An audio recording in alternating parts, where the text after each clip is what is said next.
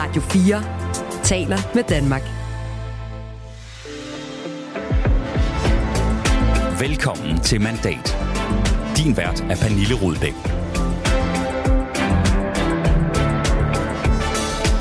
Det politiske år 2023 er skudt i gang, og for en er det startet flyvende. Og at vide, at den sag nu er lukket øh, på en rigtig god måde for både mig og Dansk Folkeparti, det er en lettelse.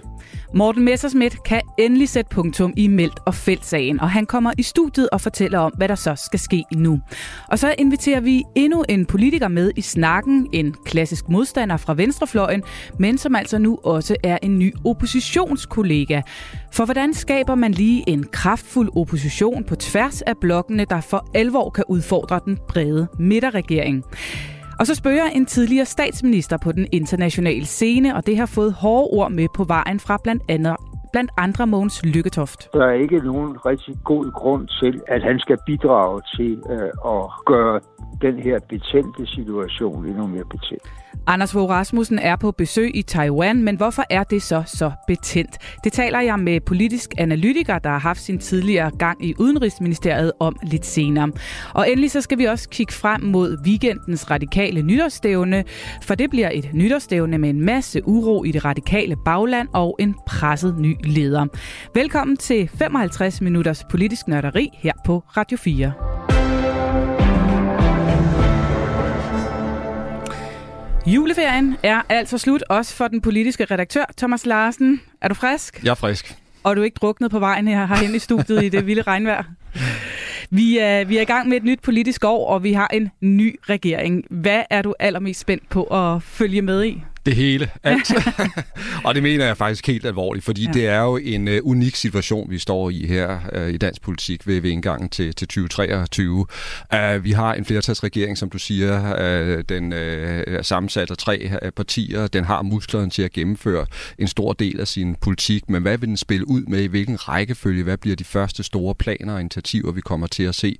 Det bliver ekstremt spændende, og som du også lagde op til, det bliver jo også altså, lige så interessant at se, hvordan vil oppositionen oppositionen til begge sider af den nye re- øh, regering reagerer på de udspil, der kommer. Øh, det er jo også noget, noget nyt, at vi har sådan en, en, en, en højre opposition mm. og en venstre opposition. Kan de spille sammen, eller bliver de sådan fragmenteret og kommer bare til at stå på sidelinjen til dansk øh, politik? Jeg synes, der er så mange spørgsmål, der er der ude. Vi kender ikke svarene. Det er for alvor sådan et nyt kapitel i den nyere politiske historie, vi tager hul på. Det er et nyt politisk landskab, vi kigger ind i lige nu. Og jeg er sikker på, at du øh, ligesom alle andre også sad øh, klistret til skærmen og så øh, Mette Frederiksens nytårstale i søndags. Der fik vi måske sådan en første antydning af den retning, som regeringen, i hvert fald statsminister Mette Frederiksen, hun lægger for dagen her i det nye år. H- hvad hæftede du der egentlig mest ved? Altså det, der man kan sige ganske kort, Pernille, det er, at håndværksmæssigt var det jo i orden. Det var en, en øh, sikkert komponeret tale, og den blev også fremført professionelt og, og, og godt af, af statsministeren. Men jeg vil også sige, at det ikke var en, øh, en tale, der gjorde indtryk. Det er ikke en, vi husker. Øh, der er ikke sådan et budskab eller nogle slaglinjer, som øh, står tilbage i vores øh, erindring.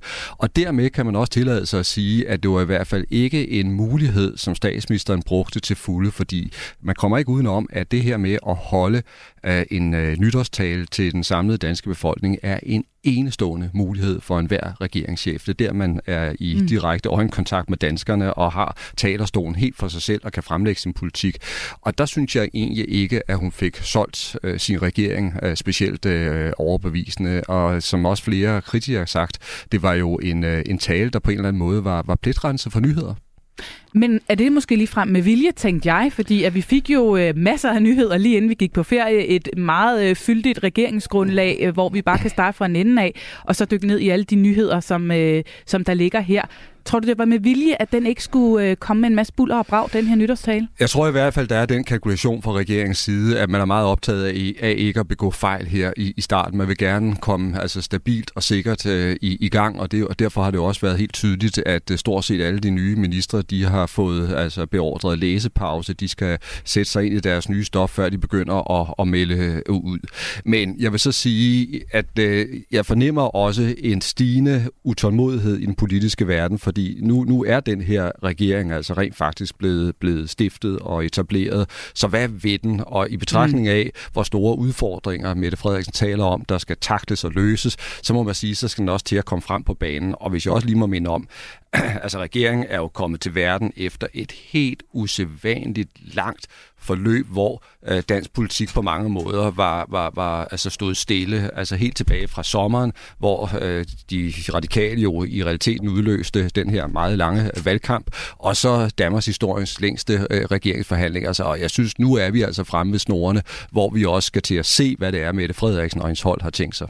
Og jo, vi skriver 4. januar, Thomas Larsen. Men altså, starten den er gået så småt, ikke? Og lige om lidt, så må vi så se, hvordan den nye regering rent faktisk har tænkt sig at gribe det an. Men hvis vi se på, hvordan de egentlig er kommet fra start, selvom det kun er en meget spæd start, så kom der jo faktisk en megafonmåling sådan lige op mod jul.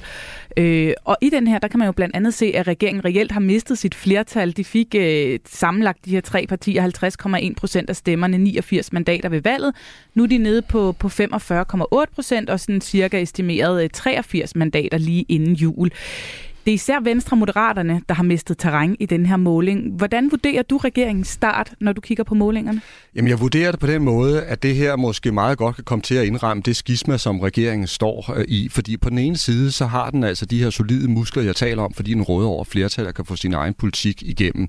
På den anden side, så er det altså også ret afgørende, at den formår at holde fast i, i vælgerne derude og få skabt noget entusiasme og begejstring omkring det projekt, den nu skal i gang med. Og der er det klart, der er det et advarselssignal for øh, regeringen, at øh, især Moderaterne og ikke mindst øh, Venstre har et problem med for alvor at få deres vælgere med. Og jeg tror, som jeg også har været inde på tidligere, at den person, der står med det, men allerstørste udfordring, det er Jakob Ellemann Jensen i forhold til, til Venstres vælgere, som nok kræver noget tilvænding, før de for alvor kan spejle sig selv i det her nye regeringsprojekt. Så han bliver uden tvivl en af de politikere, vi kommer til at holde skarpt øje med i det kommende år. En anden politiker, som øh, også er vendt tilbage fra ferie, og som måske har fået en mere... Øh, ja, flyvende start, det øh, må man sige er Morten Messersmith, som jeg også nævnte i introen. Han kommer på besøg her i studiet lidt senere, og øh, der skal vi jo blandt andet vende den nyhed, som tækkede ind i går, nemlig at han nu for alvor kan sætte punktum i meldt og fældsagen. Anklagemyndigheden har besluttet ikke at anke øh, sagen, øh, frifindelsen, som jo han altså fik her lige kort før jul. Hvor stor en fjer i hatten er det for Morten Messersmith? Det er en triumf for Morten Messerschmidt, så enkelt kan det siges. Altså det her, det er den definitive afslutning på et syv år langt forløb, hvor han jo sådan billedligt talt har siddet på anklagebænken hele tiden, og jo også har oplevet undervejs, undskyld, og har fået slået øh, uh, skov af sin uh, troværdighed og sin uh, popularitet. Uh, og det er også en sag, der på mange måder altså, har været en enorm dødvægt for både ham selv, men også for hele Dansk Folkeparti. Det er nu endegyldigt et afsluttet uh, kapitel, uh, og det, at han rent faktisk ender med at blive frifundet, uh, er jo selvfølgelig altså, en kæmpe fordel for ham i det forløb, der nu skal i gang. Hvad betyder det for hele Dansk Folkeparti? Jamen, det betyder, at han nu kan bruge al sin energi, al sit fokus og også alt sit talent på at prøve at genrejse Dansk Folkeparti. Det bliver absolut ikke nemt. Det gør det ikke, og det er der rigtig mange grunde til, at vi kan komme tilbage til øh, senere, måske i udsendelsen. Men, øh, men han har ligesom hænderne frie nu til at kunne gøre det, og jeg ved, at her i løbet af januar, der vil der være en stribe rigtig vigtige møder, seminarer internt i, i DF, hvor de for alvor begynder at skal vi sige, beslutte øh, øh, og også eksekvere, hvordan DF skal placere sig fremover, altså både parlamentarisk og politisk, hvad det er for nogle mærkesager, der skal kendetegne partiet fremover. Og det vil sige, der begynder vi så også i løbet af relativt kort tid at kunne se, hvad er det for et dansk folkeparti, der vil tone frem under Morten Messersmiths lederskab. Uden tvivl et øh, andet parti og en anden partileder, der bliver ganske interessant at følge her i øh, 2023, og som vi altså får besøg af lidt senere her i øh, udsendelsen. Men først så skal det handle om en anden politiker, der også er flyvende i helt bogstaveligste forstand her fra årets start. Du lytter til Radio 4. Anders Fogh Rasmussen har nemlig pakket tasken og er taget på et lille nytårsvisit til Taiwan, og øh, det har altså skabt en del bekymring og kritik, blandt andet fra tidligere socialdemokratiske udenrigsminister Mogens Lykketoft. Der er ikke nogen rigtig god grund til, at en mand, der har været så fremtrædende placeret i Danmark og i NATO som leder, at han skal bidrage til øh, at ligesom gøre den her betændte situation endnu mere betændt. Ja, han risikerer at gøre en betændt situation endnu mere betændt, lyder kritikken fra Lykketoften. Men, men hvorfor egentlig, og hvad betyder det egentlig for det danske diplomati, når en tidligere statsminister stadig spørger på den politiske verdensscene? Velkommen til, Niels Tulsendal. Tak skal du have. Politisk analytiker på Jyllandsposten og tidligere rådgiver også i uh, Udenrigsministeriet. Så du kender uh, den biks godt indenfra. ja. Hvordan bliver sådan et par rejseplaner fra en tidligere statsminister taget imod? Vurderer du i øh, Udenrigsministeriet? Og med stor nervøsitet. Øh, det er jo, en ting er jo, at den tidligere statsminister øh, ligesom rejser rundt og har sit eget diplomati. Det bryder man sig som udgangspunkt ikke om i Udenrigsministeriet. Men når det så er noget, der kan, kan tire Kina, jamen så bliver, man, øh, så bliver man særligt nervøs. Øh, hvis der er én ting, som man er bange for i det danske udenrigsministerium, så er det at provokere kineserne. Og den måde, han griber diplomatiet an på, hvis vi skal kalde det det, hvordan adskiller det sig fra den måde, man normalt vil håndtere det på i Udenrigsministeriet? Jamen, man kan vel sige det sådan, at øh, sådan, hvis vi skal dele udenrigspolitik, øh, sådan den diplomatiske del af udenrigspolitikken op i, i, i, i to strenge, så er der, så er der det, man, øh, øh man vil kalde for øh, øh den værdipolitiske udenrigspolitik, altså hvor man ligesom prøver at alliere sig med dem, der, der mener det samme som en selv. Øh, og det er jo det, som Fogh prøver i det her, i det her tilfælde, ikke prøver at alliere sig med, med Taiwan, fordi det er jo et øh, demokrati. Uh, og så er der det, man kalder den udenrigspolitiske realpolitik, øh, som handler om... Øh, at prøve at, øh, at lave alliancer øh, med, med de største nationer i verden, sådan så Danmark kan komme nogenlunde øh, sikkert øh, gennem, øh, gennem det hele, og så der kommer så, så få, øh, så, så vi har så få øh, skadevirkninger som muligt af det. Og det er i meget høj grad det, som det danske udenrigsministerium står for, Øh, Øh, og det har det i grove træk været siden 1864, hvor vi øh, virkelig brændte nallerne, øh, og derfor så har vi ligesom haft, den, der har været den grundindstilling siden, at vi skal forsøge at være på, på god fod med de, med de største nationer i verden. Og derfor så, så har man ikke meget lyst til at provokere kineserne. Men alt det der, det ved Anders Fogh Rasmussen jo ganske udmærket. Mm. Så hvorfor i alverden tager han nu ud og fører en anden, mere værdipolitisk øh, øh, udenrigspolitik, end den der mere realpolitiske linje, som han Jamen, ved tror, bliver er, ført herhjemmefra? Jeg tror, der er to grunde til det. Og det ene det er, at Fogh er jo i høj grad en øh, værdipolitiker. Øh, det var han jo sådan set også, da han var statsminister, og han udfordrede jo også den måde at føre udenrigspolitik på, som man plejede at gøre for eksempel i øh, Mohammed-krisen, hvor han, øh, hvor han øh, stod længe meget fast på et urokkeligt synspunkt om ytringsfrihed. For eksempel i spørgsmålet om Irak-krigen, hvor han også overskred en masse linjer, som, som diplomatiet egentlig ikke brød sig om. Øhm, så, så på den måde ligger det jo i Anders Foghs natur at gøre sådan nogle ting. Og så er der jo bare det andet, øh, og, og, og helt oplagt, at han ikke længere har det ansvar, som han havde som statsminister eller som NATO-generalsekretær, hvor det havde skabt meget, meget større problemer, hvis han havde gjort det her. Og det synes jeg også lige, vi skal have med. Altså nu rejser Anders Fogh til, til Taiwan, og, og øh, fint, det, fint med det, og al ære mm. respekt for det. Men, øh, men han gjorde det jo ikke, da han var statsminister. Det havde han aldrig turet. Så han er mere en fri fugl til at gøre det, han egentlig har måske haft lyst til ja. dengang. Mogens Lykketoft, som jo har været lidt kritisk over for det her besøg, han har også en mening om motiverne bag rejsen. Jeg tror, det er en blanding af, at hans, hans øh, organisation nu om dage i høj grad hviler på videre fra Taiwan, men også selvfølgelig en sympati for, at der eksisterer det samfund med, med, med demokrati på Taiwan, og den sidste del af Ja, altså dels at han øh, oprigtigt mener, at det er vigtigt, men også fordi han måske øh, har øh, nogle interesser i form af hans øh, organisation Alliance of Democracies Foundation, som er, er den, han har rejst ud som formand for. Thomas Larsen, hvordan ser du på motiverne, når øh, Anders Fogh Rasmussen på den her måde øh, tager på et diplomatisk besøg til Taiwan? Jamen, jeg tror ligesom øh, Mogens Lykketoft, at der er tale om sådan en, en, en, en blanding, og vi befinder os lidt i en gråzone. Jeg er personligt ikke et sekund i tvivl om, at øh, Anders Fogh Rasmussen virkelig er blevet ægte kritisk øh, og bekymret over den udvikling, han har fulgt i, i Kina hen over en årrække, altså hvor han ser et øh, Kina, som i stigende grad altså begynder at bruge sine økonomiske muskler øh, til også at investere hæftigt øh, i at opbygge deres øh, militær, som begynder at øh, intimidere øh, naboerne i regionen, og i det hele taget altså også udfordrer, kan man sige, den verdensorden, som vi har været kendt med igennem øh, mange øh, år, og han i stigende grad ser øh, Kina som en form for aggressor interesser, kan man sige. Øhm, og det er han bekymret over. Og der mener han så, at Kina skal, skal mødes altså meget mere direkte øh, fra vestens side. Og han er også øh, ægte bekymret for, for fremtiden for Taiwan, som jo, altså det skal vi lige have med her, jo jævnligt bliver øh, i den grad intimideret af kineserne, som sender øh, store kolonner af fly ind over øh, øen, som holder enorme militære øvelser lige omkring øh, øen, og på den måde altså hele tiden prøver at, at, at presse øh, Taiwan. Så det tror jeg sådan set er ikke nok. Det hører så med til historien, at han så personligt har taget en enorm kovending, fordi Anders Fogh Rasmussen var ironisk nok en af dem, som øh, ønskede, at øh, Danmark og Vesten, øh, mens han var statsminister, skulle meget, meget tæt på Kina, og vi skulle gøre alt for at have de bedst mulige relationer til Kina, at vi skulle udvikle et økonomisk samarbejde, og han står købet også i spidsen for et strategisk partnerskab mellem Danmark og, og Kina, ikke? så han har virkelig lavet en, en, mm. en, en kold bøtte. Men altså, han mener det, han siger i, i dag, men det, der så er problemet, det er jo, at han jo dybest set samtidig er en forretningsmand og en lobbyist, øh, som øh, fører øh, forskellige sager og synspunkter, synspunkter frem for de kunder, han har rundt om i, i, i verden.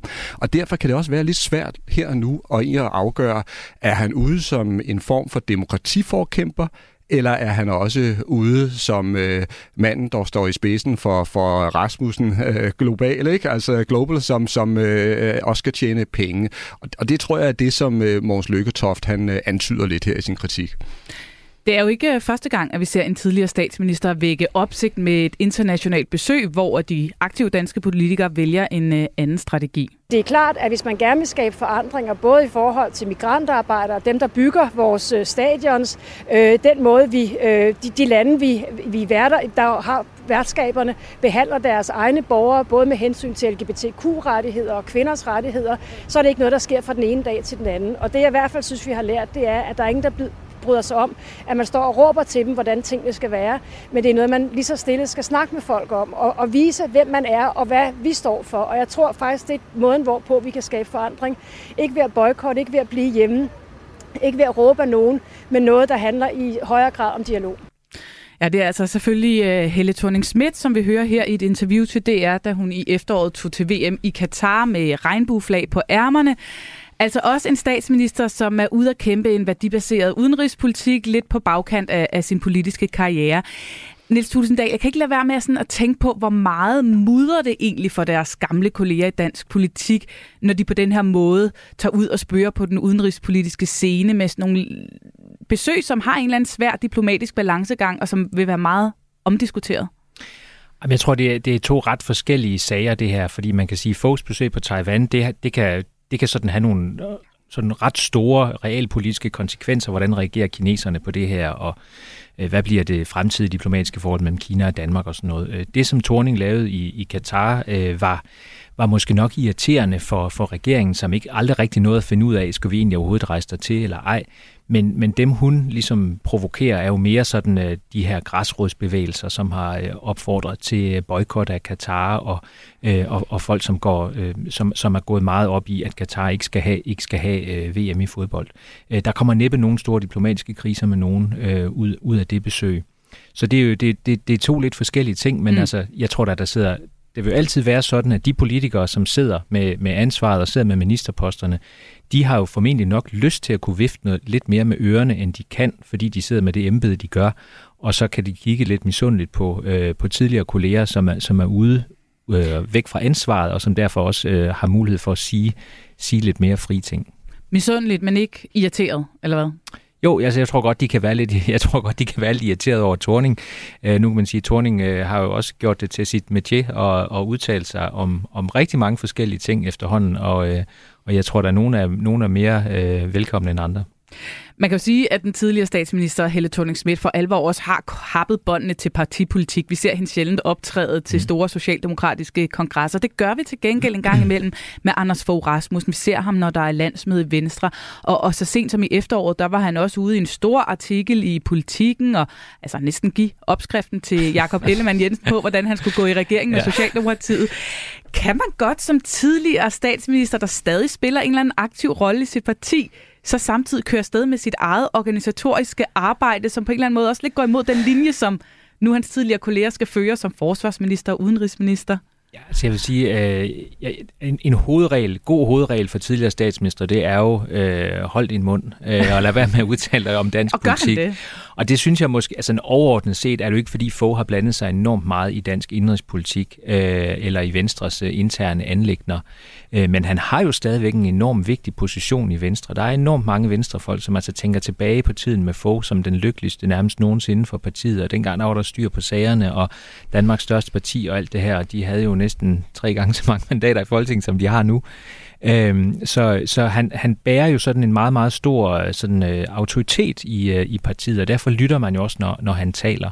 Øh, og på sin vis var det lidt usædvanligt, at han var ude at sige det her med, med regeringsdeltagelsen. Øh, det mest bemærkelsesværdige var sådan set egentlig, at han gav sin velsignelse til at gå mm. i regering med Socialdemokraterne dog med den lille tilføjelse, at de skulle huske at tage finansministerposten, øh, hvilket Jacob Ellemann så glemte i øh, forhandlingerne. Den røg lige øh, ned ja. mellem stolene, den seddel, han havde skrevet det på. Hvis vi lige vender tilbage til det her Taiwan-besøg, så er spørgsmålet så, om det reelt kan have nogle konsekvenser for Danmarks øh, diplomatiske linjer. Mogens Lykketoft skal vi lige høre igen. Han mener nemlig, at Foghs besøg i Taiwan ikke kommer til at gå helt ubemærket hen. Nu er Anders Fogh jo ikke længere så højt placeret i det danske hierarki, som han var engang, men det vil alligevel blive bemærket bemærket, at det er en, en tidligere dansk statsminister og en tidligere generalsekretær i NATO, der, der tager den rejse. Du havde diskussionen endnu mere hæftigt, langt mere hæftigt omkring formanden for repræsentanternes hus, Nancy Pelosi, som rejste til Taiwan lige op til det amerikanske midtvejsvalg for at demonstrere øh, amerikansk støtte til Taiwan. Og det blev betragtet som, som en meget kraftig provokation i Kina, det var jo også noget, præsident Biden opfordrede hende til at lade være med af samme grund. Og det kan godt komme til at ligne lidt, når en, en tidligere så højt placeret dansker tager til Taiwan. Jeg synes ikke, det er nogen vanvittig god idé. Men, men, men der er jo ikke nogen, der vil prøve at forhindre manden i at gøre det. Man skal bare være klar over, at, at, at den officielle politik er uændret. Vi ønsker ikke at provokere til øh, mere aggressive øh, handlinger omkring Taiwan fra Kinas side. Ja, sådan sagde altså øh, Mogens Lykketoft, og vi så jo også øh, med det samme den nuværende udenrigsminister, tidligere venstre kolleger, tidligere statsminister Lars Løkke Rasmussen var ude og præcisere den øh, officielle danske linje. Danmark har et godt handelssamarbejde med Taiwan, og samtidig med, at vores et-Kina-politik ligger fast. Altså det her med, at vi jo sådan set ikke anerkender øh, Taiwans øh, selvstændighed på nogen måde. Øh, Niels Tulsendal, hvordan så du, at han så hurtigt kom på banen og lige fik præciseret det? Jamen det er jo et enormt vigtigt signal for Udenrigsministeriet at sende til, til kineserne og sige, prøv at høre, I skal ikke, lad nu være med at straffe os for, for det, der, bliver, der sker her. Det er ikke noget, den danske regering har besluttet. Det er ikke noget, den danske regering kan, kan styre så øh, kan vi ikke godt lige øh, opføre os rationelt alle sammen og, øh, og bare fortsætte, som om intet er, er hent. Mener du, at det er reelt, at der kan være en frygt for, at det her kan skade Danmarks forhold til Kina? Altså, jeg, kineserne er meget ømskinnede, det er der ikke nogen tvivl om, men altså, jeg tvivler da på, at, øh, at, at det, at Anders Fogh for hvad bliver det, 13, 14, 15 år siden har været dansk statsminister, øh, at det på den måde, øh, at, at det kommer til at få alvorlige konsekvenser. Men jeg er sikker på, at, øh, at, der er, at der er samtaler mellem det danske og kinesiske øh, diplomati om det. Og så skal man jo så bare lige tilføje, at altså, alt det, alt det, vi siger her, det er, jo, det er jo inden for en eller anden forståelsesramme af, der hedder, at uha, vi må endelig ikke forstyrre kineserne.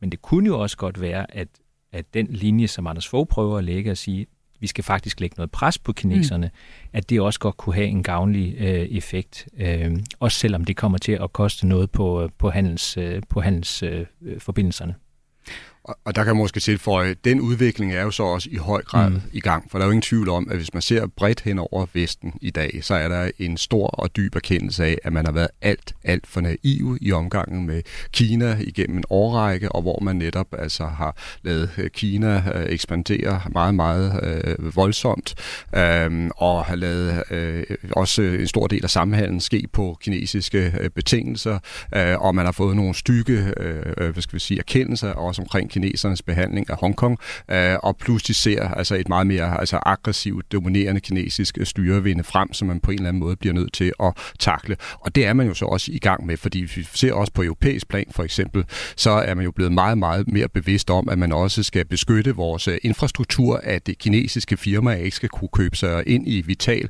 øh, øh, sikkerhedsstruktur øh, i Europa for eksempel. Så man kan sige, langsomt prøver man at stramme op. Det, der vil bare er pointen, det er, at man prøver at gøre gøre det samlet, fordi man er godt klar over, at hvis man kommer til at stå, altså enkeltvis, altså det enkelte land kommer til at stå over for Kina, hvis eksempelvis Danmark kommer til at stå alene over for Kina, så kan man godt nok blive presset meget, meget hurtigt. Og jeg ved også, altså fra mine kontakter i diplomatiet, og det ved Niels bedre end mig, så er Kina også et land, hvor man kan øh, meget nemt lave øh, forhindringer øh, for, for andre lande. Altså danske virksomheder kan pludselig sådan umærkeligt få svært ved at operere i Kina, fordi kineserne ligesom strammer til. Ikke? Det er sådan, det foregår. Vi når ikke mere den her runde. Tusind tak for analysen og for besøget, Niels Tulsendal, politiske analytiker på Jyllandsposten. Det er tid til, at dansk politik gør, hvad der er bedst for familierne, ikke hvad der er let for staten. Et stærkere Danmark, en grønnere fremtid, en friere verden. Med regeringsmagten er kun til låns. Du lytter til Mandat på Radio 4, den første af sin slags i 2023, hvor vi er i fuld gang med at gøre status på det politiske år, der venter, og det, som allerede er i gang. I studiet er politisk redaktør Thomas Larsen, og jeg hedder Pernille Rudbæk, og så har vi fået besøg af endnu en gæst. Det er nemlig dig, Morten Messersmith. Velkommen i studiet. Tusind tak. Formand for Dansk Folkeparti, naturligvis. Ja. Og en glad mand går jeg ud fra, fordi i går eftermiddags, der blev der jo sat endeligt punktum i den der Melterfelt-sag, som har fulgt dig i syv år. Anklagemyndighederne besluttede ikke at anke din frifindelse i byretten. Mm. Hvad betyder det for dit formandskab, at du nu endelig kan lægge den her sag helt og aldeles væk? Det betyder selvfølgelig meget for Dansk Folkeparti øhm, og mig som partiets formand, at det, der øh, i mere end syv år har martret os og hvad kan man sige, sådan hængt over hovedet som en, en mørk sky, øh, både i valgkampe, men jo også i hverdagen, øh, at det nu er, er væk. Øh, det, som jo i hvert fald for nogen var anstødstenen, da jeg blev formand for et lille års tid siden, øh, er nu væk øh, på en, jeg tillader mig øh, at sige, øh, relativt overbevisende øh, afgørelse. Så det betyder selvfølgelig meget, men man skal jo ikke tro, at bare fordi den sag så er væk, så går det øh, hu-hej fremad, og Dansk Folkeparti står øh, lige på tærsklen til at blive øh, Folketingets øh, tredje største parti igen. Sådan er det ikke i politik. Jeg er meget bevidst om og ydmyg i forhold til, at øh, når man har mistet sin vælgers tillid, og det er jo det, der desværre er sket øh, for Dansk Folkeparti gennem en årrække, så tager det lang tid at vende tilbage. Øh, men nu får vi heldigvis arbejdsro, og jeg er fuld at gå på mod. Arbejdsro, men hvor meget mener du, at den her Meldt og Fældsag har været øh, skyld i den nedtur, som Dansk Folkeparti har det været igennem? Det tror jeg er svært på den måde at kvantificere, fordi en ting er, at der selvfølgelig er nogen, der har sagt, hvad nu det for noget, og vi vil ikke stemme på jer. Og det kunne man jo også se i målingerne der tilbage i 2016, da det for alvor begyndte. Men så vendte det sådan set gradvist tilbage og stabiliserede sig. Øh, men så er der jo alle de afledte effekter. Øh, altså det, at vi i øh, folketingsgruppen øh, skulle have en enorm masse brydninger øh, med folk, der havde forskellige holdninger til, kunne man nu som øh, tiltalt sidde som formand, og hvad skulle der så ske, hvis jeg øh, måtte blive dømt? Og jeg blev jo dømt i første mm. runde, det var så en inhabil dommer. Men, men øh, altså, så jeg vil sige, alle de der afledte effekter, det er måske i virkeligheden dem, der har haft den allerstørste øh, skadevirkning. Så hvor mener du egentlig, at Dansk Folkeparti og du som formand står her nu? Jeg mener, vi står, heldigvis mener jeg, at vi står et godt sted. Altså det er klart, at vi mandatmæssigt vil gerne være øh, af en anden størrelse. Men der er sådan flere ting, der gør, at jeg, øh, jeg ser lyst på fremtiden. Og jeg bare må nævne øh, et par enkelte. For det første er vi jo med i en hel række af de aftaler og forlig, der er blevet indgået igennem de seneste 10, 15, 20 år fra sundhed til retsområdet og arbejdsmarkedet osv. Altså nogle af de områder, hvor den nye regering her siger, at de gerne vil lave ting om. Øh, og det vil sige, at vi vil være svære at komme udenom. Altså selvom vi kun har fem mandater for tiden, jamen så vil vi skue ind omkring bordet, som det hedder, og, og vi kunne gøre vores indflydelse gældende. Og så vil jeg for det andet pege på, at Dansk Folkeparti jo har noget ganske særligt i blå blok. Øh, vi er ikke et parti, der er rundet af liberalismen. Det er alle de andre øh, tillader jeg mig at sige om Søren Pape, også efter han sprang ud som sådan en liberalistisk Genghis Khan her i valgkampen. Øh, det er vi ikke. Øh, vi er, vi er rundet af en konservativ tænkning med en stærk national forankring hvor det er familien, fællesskabet, trygheden osv., der er, det, der er det vigtige. Og det er jo også det, der gør, at vi måske lidt anderledes end de andre borgerlige partier, kan lave politik med, øh, med dem, der hører til over i, i rød, rød blok, eller lilla blok, eller, eller hvad det nu hedder. Og det kommer vi øh, tilbage til lige om et ganske kort øjeblik. Men allerførst så kunne jeg godt tænke mig lige at, at, at fokusere lidt også på den her genopbygning af Dansk mm. Folkeparti, som du taler om, som du også siger kommer til at tage noget tid. Hvis du prøver at kigge ind i krystalkuglen, hvor kunne du godt tænke dig, at Dansk Folkeparti var om et år, for eksempel? Jeg har øh, tre pejlemærker, helt øh, logisk, øh, i henholdsvis øh, 24, 25 og 26, fordi der er EU-valg, kommunalvalg og forventet folketingsvalg. Altså, så det er sådan set meget, det er sådan set meget enkelt. Øh, og der skal vi selvfølgelig gå frem. Øh, det, er, det er jo ambitionen.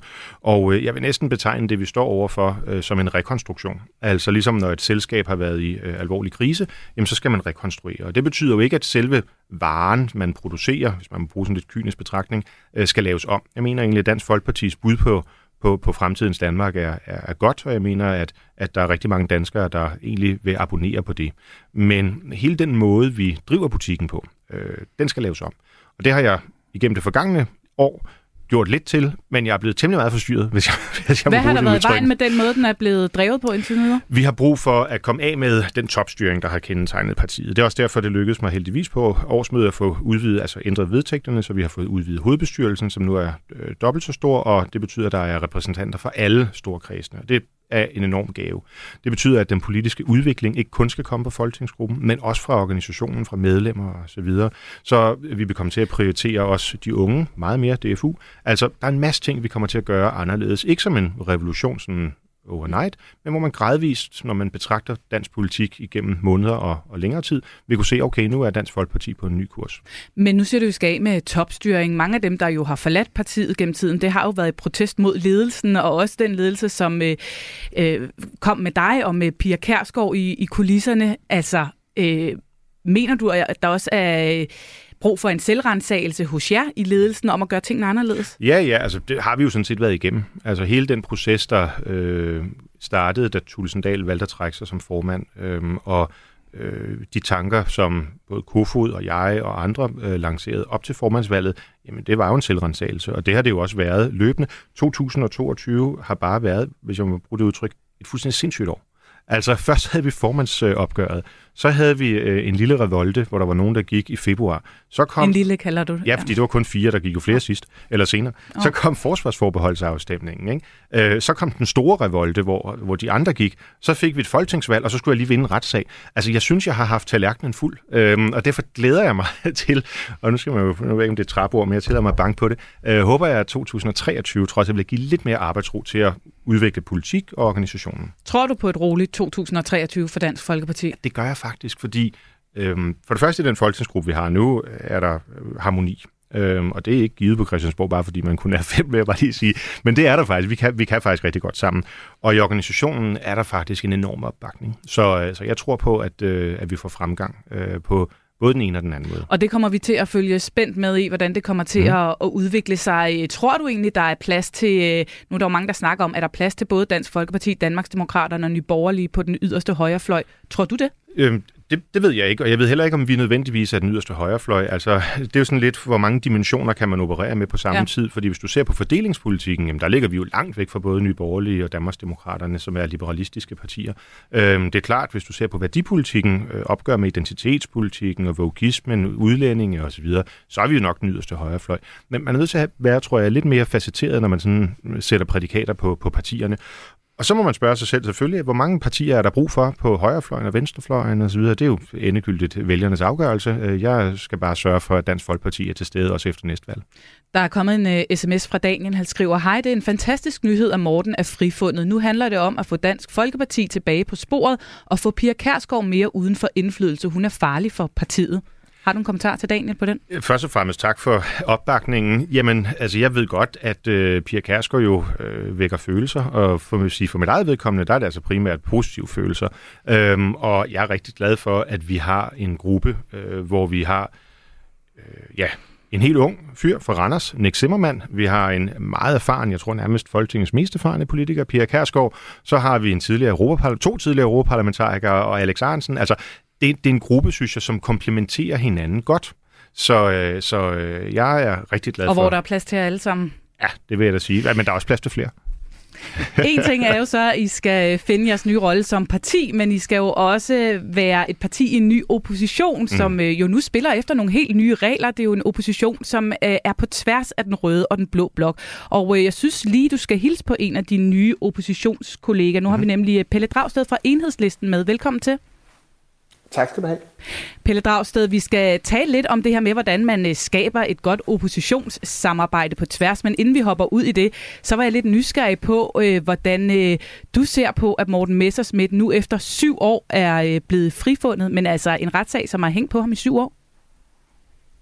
Jamen, det synes jeg, der har været en, øh, en helt urimelig øh, behandling, øh, og jeg øh, ønsker dig stort tillykke med, at retssagen nu er afsluttet, og man kan fokusere på, øh, på det politiske. Det er klart, det tror jeg øh, også Morten Messersmith er enig i, at der er jo begået nogle fejl fra Dansk Folkeparti og hans side i den her sag, men, men det forløb, der har været, har også vist, at i forhold til måske hvad alle mulige andre nede i EU gør med, med de her EU-midler, så, øh, så har Dansk Folkeparti måske, måske adskilt sig mindre, end, end hvad dækningen har lagt op til. Der er jo desværre øh, en udbredt, udbredt misbrug, eller, eller på kanten gråzoner af, af, af det øh, cirkus dernede. Mm. Godt, du hvad, den uh, diskussion, den tænker jeg, den kan vi uh, dykke mere ned i en anden gang. Nu kunne jeg faktisk godt tænke mig at høre, uh, hvad du egentlig tænker om at være blevet oppositionskollega med Morten Messersmith. Jamen, øh, det ser vi da absolut frem til. Altså, som, som Morten Messersmith er inde øh, på, så er der jo øh, nogle områder, hvor vi allerede har haft et, et, et godt samarbejde med Dansk Folkeparti, selvom der også er områder, hvor vi er meget uenige. Altså sådan noget som for eksempel indgrebet mod øh, Blackstone og andre boligspekulanter øh, i sidste regeringsperiode, det kunne jo kun gennemføres, fordi at øh, Dansk Folkeparti øh, var med, øh, fordi de radikale venstre, men som jo står for en, hvad kan man sige, øh, mere højreorienteret økonomisk politik og ofte holder hånden lidt over de her eliteinteresser, øh, ikke vil være med, og det samme gælder jo Arne Pensionen, så det er jo ikke nyt øh, at samarbejde med Dansk Folkeparti på områder, hvor vi er enige, øh, og det ser vi frem til. Det, det er klart, at vi står i en ny situation nu, hvor, hvor vi samtidig er, er, er hvad kan man sige, alle sammen i, i, i klar opposition til den her regering. Øh, og der bliver der nogle nye samarbejdsflader, øh, som jo handler i høj grad også om den måde, øh, den her regering vil behandle Folketinget på. Altså om det bliver tale om, der er en flertalsregering, og det vil jo sige, at den sådan set kan trumle igennem, hvad den vil, og øh, sådan set også overleve øh, skandaler og andet, fordi de, de har deres eget flertal. Og der tror jeg, det bliver utrolig vigtigt, at, at oppositionen både til højre og til venstre øh, kan holde sammen i de kampe, der handler om, om demokratiets øh, og folkestyrets øh, forhold. Ja, Morten Messersmith, hvordan kan øh, en partileder som dig og enhedslisten, som jo traditionelt befinder jer øh, langt fra hinanden på mange områder, så er der også nogen, hvor I er enige, som Pelle Dragsted nævner her, men jer og alle de andre på en eller anden måde finde sammen i et konstruktivt oppositionssamarbejde, som gør, at I ikke er sådan en splittet opposition, som aldrig rigtig får en gennemslagskraft til den her brede midterregering? Men det kan vi jo af to årsager. For det første, fordi vi er helt vildt professionelle. Altså, vi er vant til at omgås folk, som vi er uenige med, og sige, det lægger vi lige til side, og hvad har vi en fælles mængde af fælles interesser? Og det er der jo på nogle områder. Altså nu øh, nævner Pelle noget af det, som har været, men fremadrettet for eksempel, så hører jeg da for eksempel, når det kommer til afskaffelse af øh, Stor Bededag, jamen så ser vi ens på, at det er en rigtig dårlig idé. Så, så, så vi er helt vildt professionelle og kan fokusere på de ting. Og så har vi jo for det andet bare en strategisk interesse i det, fordi vi har øh, en flertalsregering foran os, som selvfølgelig er kyndig, dygtig, det er erfarne folk. De vil gøre, hvad de kan for at spille Folketingets partier ud mod hinanden. Og derfor er det nok en meget god idé, hvis vi, og der mener jeg både Enhedslisten og andre partier, som er med i mange forlig, finder et rum, hvor vi kan sidde og koordinere og sige, okay, hvor tænker I i den her forhandling, at det skal bevæge sig hen? Så øhm, man kan sagtens være så at sige, konstruktivt uenige. Mm. Og det er klart, hvis der så kommer forhandlinger på udlændingeområdet eller, eller andre altså ting, hvor vi ser sådan radikalt forskelligt på det, så er det måske ikke lige det, vi skal sidde og snakke om, men det skal det ikke afholde os fra at tale om alle de ting, vi kan finde ud af noget på. Et konstruktivt rum, hvor man kan sidde og tale om, hvordan man skal håndtere de forskellige udspil, som regeringen kommer med. Altså, vi har jo hørt om hulemøder i rød og blå lejr, der, hvor man har mødtes partilederne. Kan I se for jer, øh, Pelle Dragsted, at man laver sådan nogle oppositionshulemøder med alle oppositions oppositionspartierne? Det kan jeg sagtens se for mig, og øh, jeg ved, at det er allerede noget, der tages initiativ til at have nogle drøftelser på tværs af de to øh, fløje. Det synes jeg, som at de årsager, Morten er inde på, er utrolig vigtigt. Altså det handler jo øh, om, hvad kan man sige, øh, relationen mellem Folketing og regering. Og der står vi altså i en, i en ny og også lidt farlig situation med den her flertalsregering, fordi den jo sådan set ikke er afhængig af at finde sit flertal uden for øh, det, der foregår bag de lukkede øh, døre i ministerkontorerne, fordi den sådan set kan trumle det igennem, den vil. Og der, der er det, bortset fra, og det har Morten også været inde på i andre interview, altså alle de områder, hvor der jo er forlig, øh, hvor andre partier er med, både Enhedslisten og Dansk Folkeparti er med i en lang række øh, politiske forlig, Øh, og der er det rigtigt, at der er det øh, helt konkret vigtigt at koordinere forud for forhandlinger øh, fordi at øh, øh, regeringer, og særligt sådan en regering, typisk vil prøve at ligesom, tage parti for parti, og så se, ligesom, øh, hvordan man kan spille partierne ud mod hinanden. Og der, hvor der er fælles fodslag, jamen der er det vigtigt, at, at, man, at man koordinerer. Så det er uden tvivl, at der skal være, øh, der skal være en tæt kontakt og drøftelser i, i den her regeringsperiode øh, mellem partierne, både på, på kan man sige, højre og, og venstre oppositionen samlede oppositionshulemøder, Morten Messersmith. Kan du se det for dig? Det kan jeg sagtens se for mig. Altså, bare for at gør det sådan lidt ned på jorden fordi Enhedslisten og Dansk Folkeparti, som jo vidderligt er uenige om mange ting, men det har vi jo gjort før. Altså i EU-folkeafstemninger for eksempel. Vi havde en rigtig fin koordinering med Enhedslisten, øh, både under forsvarsforbeholdet og retsforbeholdet, og jeg tror faktisk også helt tilbage under euroforbeholdet. Så, øh, så det er jo ikke en metode, der er, mm. ligger os fjern. Men helt ærligt, nu lyder I meget positive og med udstrakte arme og nyt konstruktivt samarbejde forud og så videre. Når alt kommer til alt, så er I jo også rigtig uenige om rigtig mange ting, og jeg forestiller mig også, at I langt hen ad vejen vil forsøge at trække regeringen i forskellige retninger, i hver jeres retning. Så hvordan undgår I, at I alligevel ender med at være en lidt splittet og dermed også svagere opposition i sidste ende? Altså selvfølgelig bliver man svagere opposition, når man har en flertalsregering. Det ligger i, øh, i kortene, der, der, der nu er delt. Men det handler jo om, at vi bare er ærlige over for hinanden i forhold til, hvad vi er enige om og uenige om, og det, det, det, det giver mere eller mindre sig selv. Altså Pelle nævner det her med Blackstone-indgrebet. Der så vi ens på tingene. Der havde vi en fælles interesse. Det kan godt være, hvis man går sådan helt ned i enkelte kommaer, altså så nogle ting, vi ikke er helt enige om. Det skal jeg ikke kunne sige. Øh, det er bare for at helgardere mig. Men, men når man sådan er på nogen stræk enige om, hvor vil vi gerne hen, og det er der mellem Dansk Folkeparti og Enhedslisten på arbejdsmarked, socialpolitik osv. Vi er Blå Bloks bløde hjerte, som jeg har tilladt mig at sige nogle gange. Jamen, hvorfor skulle vi så ikke benytte muligheden, øh, bare fordi øh, Pelle og jeg ser forskelligt på andre ting? Pelle Dragsted, øh, nu nævnte du øh, nogle områder, hvor at du kan se, at øh, I måske kunne øh, arbejde sammen, men altså der er jo, som jeg også nævnte, mange områder, hvor I også er øh, uenige. Tror du, vi kommer til at se en, en primært samlet opposition, eller bliver det en blå og en rød opposition, vi kommer til at have mere at gøre øh, i, den, i det kommende politiske år? Det bliver begge ting, øh, for der er jo områder, hvor vi er uenige med hinanden. Det er rigtigt, hvad, øh, hvad Morten siger, at øh, når det gælder øh, nogle af de sociale områder, så er Dansk Folkeparti lidt tættere på, øh, på os end en række af de andre partier i den, i den blå blok øh, i forhold til en, en, en, en lidt mere, hvad kan man sige, solidarisk øh, og øh, sådan velfærdsorienteret øh, politik.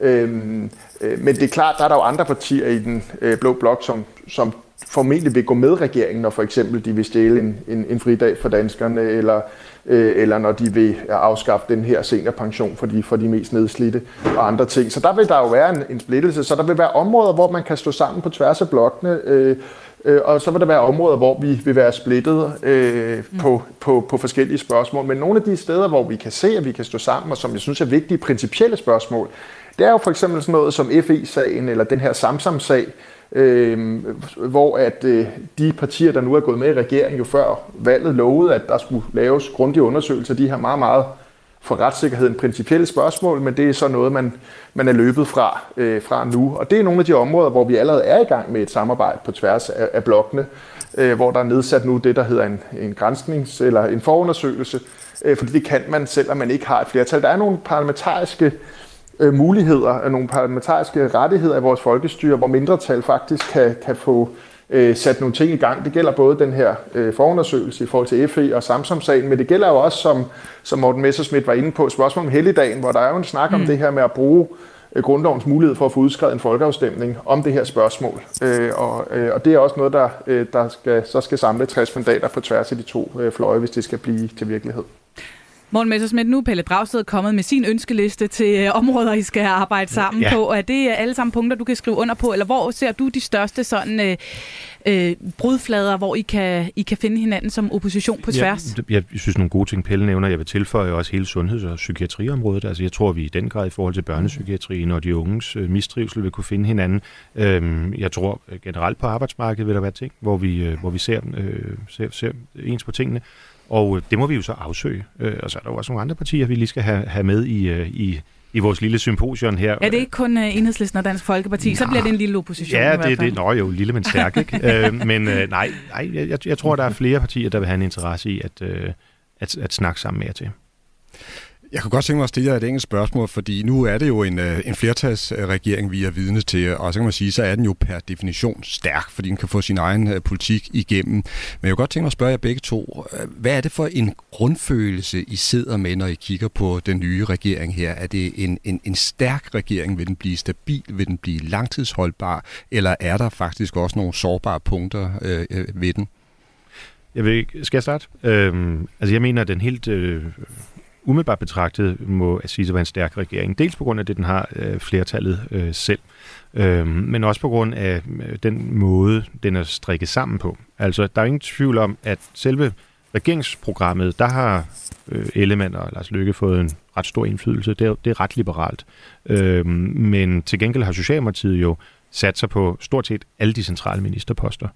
Øh, og det, øh, det må man sige, det, at det er under øh, Mette Frederiksens fuldstændige kommando. Det er ret stærkt. Og så har man jo, imod min anbefaling, af urensagelige årsager, øh, igen valgt at tage en folketingsformand, som er fra et regeringsparti. Øh, det synes jeg ellers, øh, vi har noget erfaring med, ikke nødvendigvis er godt for folkestyret. Nu er jeg den største veneration for Søren Gade, så det handler ikke om ham som, som person. Men, men det, at man også ligesom har styr på, på Folketinget øh, i forhold til hastelovsbehandling og den slags ting, det gør den er stærk. Og så må vi jo se, hvordan øh, tiden går. Altså enten øh, vil folk ligesom fagne det her og øh, forstå Ellemands beslutning. Jeg synes sådan set, langt hen ad vejen, det giver meget god mening. Der var et rødt flertal. Pelle Dragsted kunne få lov, nu håber det er okay, jeg driller lidt Pelle. Du kunne få lov til at svinge takstokken, der kan det bedre lide, at det, det, går ind over midten og så videre. Så jeg, jeg synes nu, der er noget ræson, mere ræson i det, Ellemann har gjort, end, end han nødvendigvis får, for credit for. Øhm, men hvis han eller andre partier i regeringen vil gå voldsomt tilbage i målingerne, så vil det også betyde, at de har en interesse i at, at få taget til at køre øh, og ikke nødvendigvis bare udskrive et valg. Så, så jeg tror, at det her det er et, et, øh, et langtidsprojekt. Jeg tror ikke, vi får folketingsvalg inden for det næste par år. Pelle Dragsted, du får lov til lige også at kort, ganske kort med din vurdering. Jamen, jeg tror, jeg deler opfattelsen af, at det der, der er nogen, der har en idé om, at det her det bliver kortlivet og sådan noget. Det tror jeg ikke. Altså, i, principielt kan det jo også øh, fortsætte i flere valgperioder. Men vores opgave, øh, og det er jo også en fælles opgave, selvom vi ikke er enige om resultatet, det er jo at sikre, at der ikke er et flertal bag en centrum højre regering ved næste valg. Morten vil så arbejde for, at der bliver flertal for en regering på højre side, hvor vi selvfølgelig vil arbejde for, at der bliver et nyt flertal for øh, en regering, der, der, der læner sig øh, til, til venstre.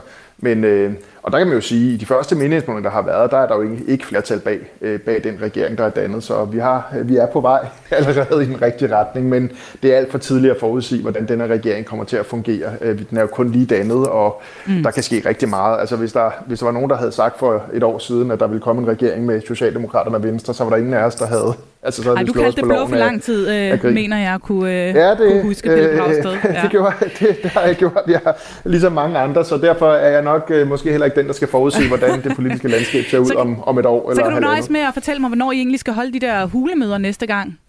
på tværs af oppositionen? Jamen, det holder vi, øh, det holder vi for os selv.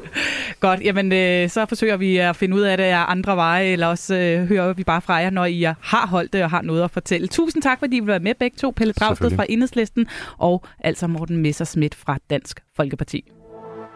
Hvad har vi så opnået i de her tre år, trods pandemi og krig? Der er altså nogle forbindelseslinjer, der er ved at blive kappet. Og derfor er der i den grad fortsat brug for os. Ja, og her til sidst, der vender vi os altså lige mod de radikale snyttestævne, som partiet altid inviterer til her i starten af januar, og som altså skal holdes her i den kommende weekend. Der er lagt op til debatter om velfærdsstaten, psykiatrien, hospitalerne, EU og alt muligt andet seriøst, men må der ikke også ud over det her officielle program bliver sludret en hel del om det her manglende regeringsdeltagelse, når øh, medlemmerne mødes over frokosten eller står og drikker kaffe i hjørnerne.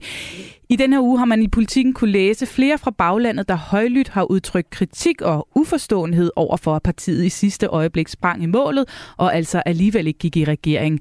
Og øh, det er jo til trods for, at politisk leder Martin Lidegaard angiveligt skulle øh, være taget fra de sidste forhandlinger med Venstre, Socialdemokratiet og Moderaterne morerne. Vi gør det, venner. Goddag, Ole Dahl.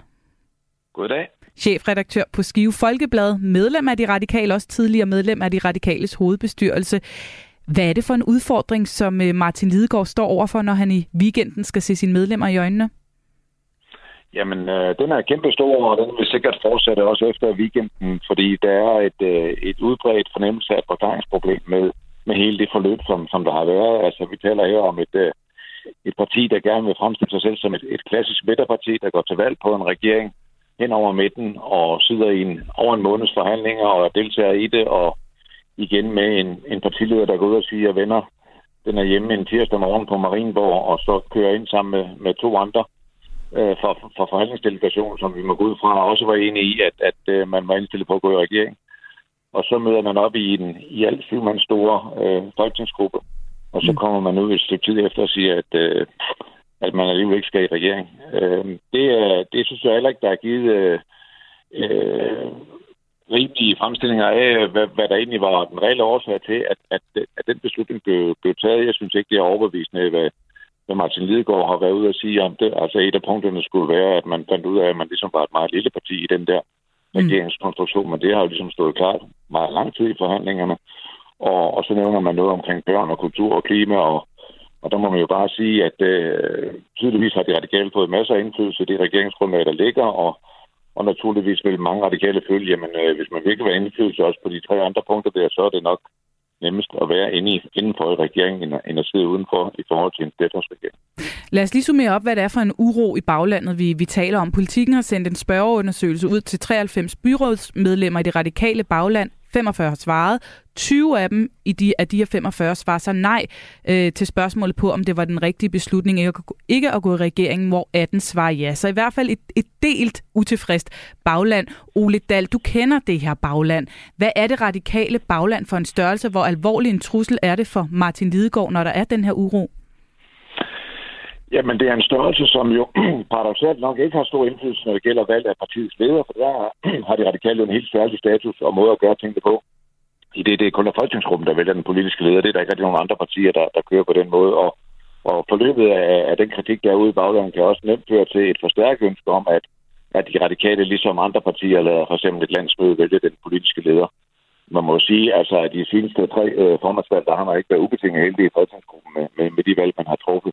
Øh, og i hvert fald står der det tilbage, at, at, at, øh, at baglandet ikke har direkte indflydelse på, hvem der er den politiske leder, netop hos, hos de radikale. Men ellers er det et bagland, som øh, er notorisk kendt for ikke bare at, at klappe af det, som sker i øh, fra folketingsgruppens side, men som har en, en kritisk sans over for, hvad der foregår. Det er klart, at, at et forløb her, hvor, hvor man øh, har haft en valgkamp, hvor man arbejder for at få en, en regering hen over midten, og der så tegner sig den her historiske mulighed, så, så ser det meget, meget mærkeligt ud for mm. store dele af det radikale bagland, at man ender med at stå helt uden for den regering i den aller, aller, aller sidste fase. Og man synes nok heller ikke rigtigt, at der er givet øh, øh, begrundelser tilstrækkeligt for, at, at Martin Lidegaard gik ud og sagde, at, øh, at han alligevel ikke synes, at, at man skulle gå i, i den her regering. Det er ligesom om, det hænger ikke rigtig sammen, de forklaringer, der er givet. Og det er det, der også er medvirkende til, tror jeg, at der stadigvæk er en, øh, en stor øh, portion utilfredshed i baglandet. Nu skal Lidegaard så mødes med sine medlemmer i weekenden. Han har også sagt, at han vil tage en tur rundt i baglandet efterfølgende. Hvad, hvad bliver hans vigtigste opgave nu? Jamen, jeg tror, at øh, han skal hive plaster af, og så give en, en, en reel forklaring på, hvad det var, det egentlig, der foregik. Var der nogle ting i folkeskolen? Var der nogle, øh, nogle krav om øh, poster? Var der krav øh, var der en form for magtkamp internt i, i, øh, i folkeskolen? Den er jo over skuelig størrelse, og hvis, hvis det er rigtigt, at der var en enig forhandlingsgruppe, som egentlig synes, at man skulle øh, gå i regering, og vi ved i hvert fald, at Christian Friis Bak har været ude at sige, at, at det støttede han. Han var en af de tre forhandlere sammen med Martin Lidegaard og Samir Narva var den tredje, som formentlig også har støttet det, jamen så ser det jo underligt ud, at hele forhandlingsudvalget ender med øh, at, at blive underkendt. Hvad er det dog, der er sket? Hvad er der sagt på det møde eller andre tidligere møder, som gør, at det blev helt umuligt for de radikale lige pludselig at, at gå i den regering? Det er der ikke givet nogen ordentlige forklaringer på, og jeg tror, at Martin Lidegaard han undervurderer det radikale bagland, hvis han tror, man bare kan sige, at vi fik lidt for lidt på børn og klima og, og, og, og, og undervisning det, det, det holder ikke lige i byretten, som vi oplever det i, i det radikale bagland. Man vil gerne have en, en forklaring, hvor vanskeligt anden kan være på, at, at, at det endte sådan her. Helt kort til sidst, Ole Dahl. Tror du, den forklaring kommer i weekenden? Det tvivler jeg nok lidt på. Uh, altså, man skal også huske, at det stævne, der er dernede, som du selv siger, det handler egentlig ikke om en, et, en eller anden form for åben politisk debat om, om tingens tilstand. Uh, der er en masse uh, faglige emner, som åbenbart skal, skal diskuteres både lørdag og søndag. Mm. Og så kommer der nogle partiledere og, og drøfter tingene til sidst. Øh, så det bliver mere i uformelle drøftelser, at de radikale vil, vil drøfte det her, og så må Martin Lidegaard rundt i landet og, og, og, og prøve at give en forklaring på, hvad der egentlig er foregået, eller finde en anden lejlighed til at sige øh, en, en uddybende forklaring på, at man valgte overraskende ikke at gå i regering. Tak for snakken, Ole Dahl, chefredaktør for øh, Skive Folkeblad. Thomas Larsen, hvad kommer du til at holde øje med ved weekendens øh, radikale nytårsstævne? Jamen, jeg er præcis øh, ligesom Ole Dahl spændt på, om det lykkes for Martin Lidegaard at komme med en, kan man kalde det, mere troværdig forklaring på, hvad det er, der, der, der er sket, og, og som han kan ligesom få overbevist en større del af baglandet om, at det var rigtigt, og det var klogt, at de radikale, at de ikke gik øh, ind i regeringen. Lige nu, der står han altså vidderligt med et forklaringsproblem. Og så mener jeg også, at øh, Ole Dahl er inde på noget meget, meget interessant, når han siger, at man kan begynde at høre røster fra det radikale bagland, der lægger op til, at man skal begynde at vælge den radikale leder på en ny måde. Det vil altså være en mindre revolution, for ikke at sige en stor revolution på tiden, hvis der for alvor kommer kraft bag det øh, krav. Ikke her nu måske, men altså på sigt. Og hermed ikke mere mandat for i dag. Thomas Larsen og jeg er tilbage i øh, mikrofonen igen næste onsdag. Tusind tak, fordi du lyttede med, og øh, fik du ikke lyttet med fra start, ja, så er det altså bare ind i Radio 4's app, hvor du kan finde hele programmet som podcast. Der kan du også finde masser af andre politiske magasiner, hvis du er en politisk nørd ligesom os. Tusind tak for i dag.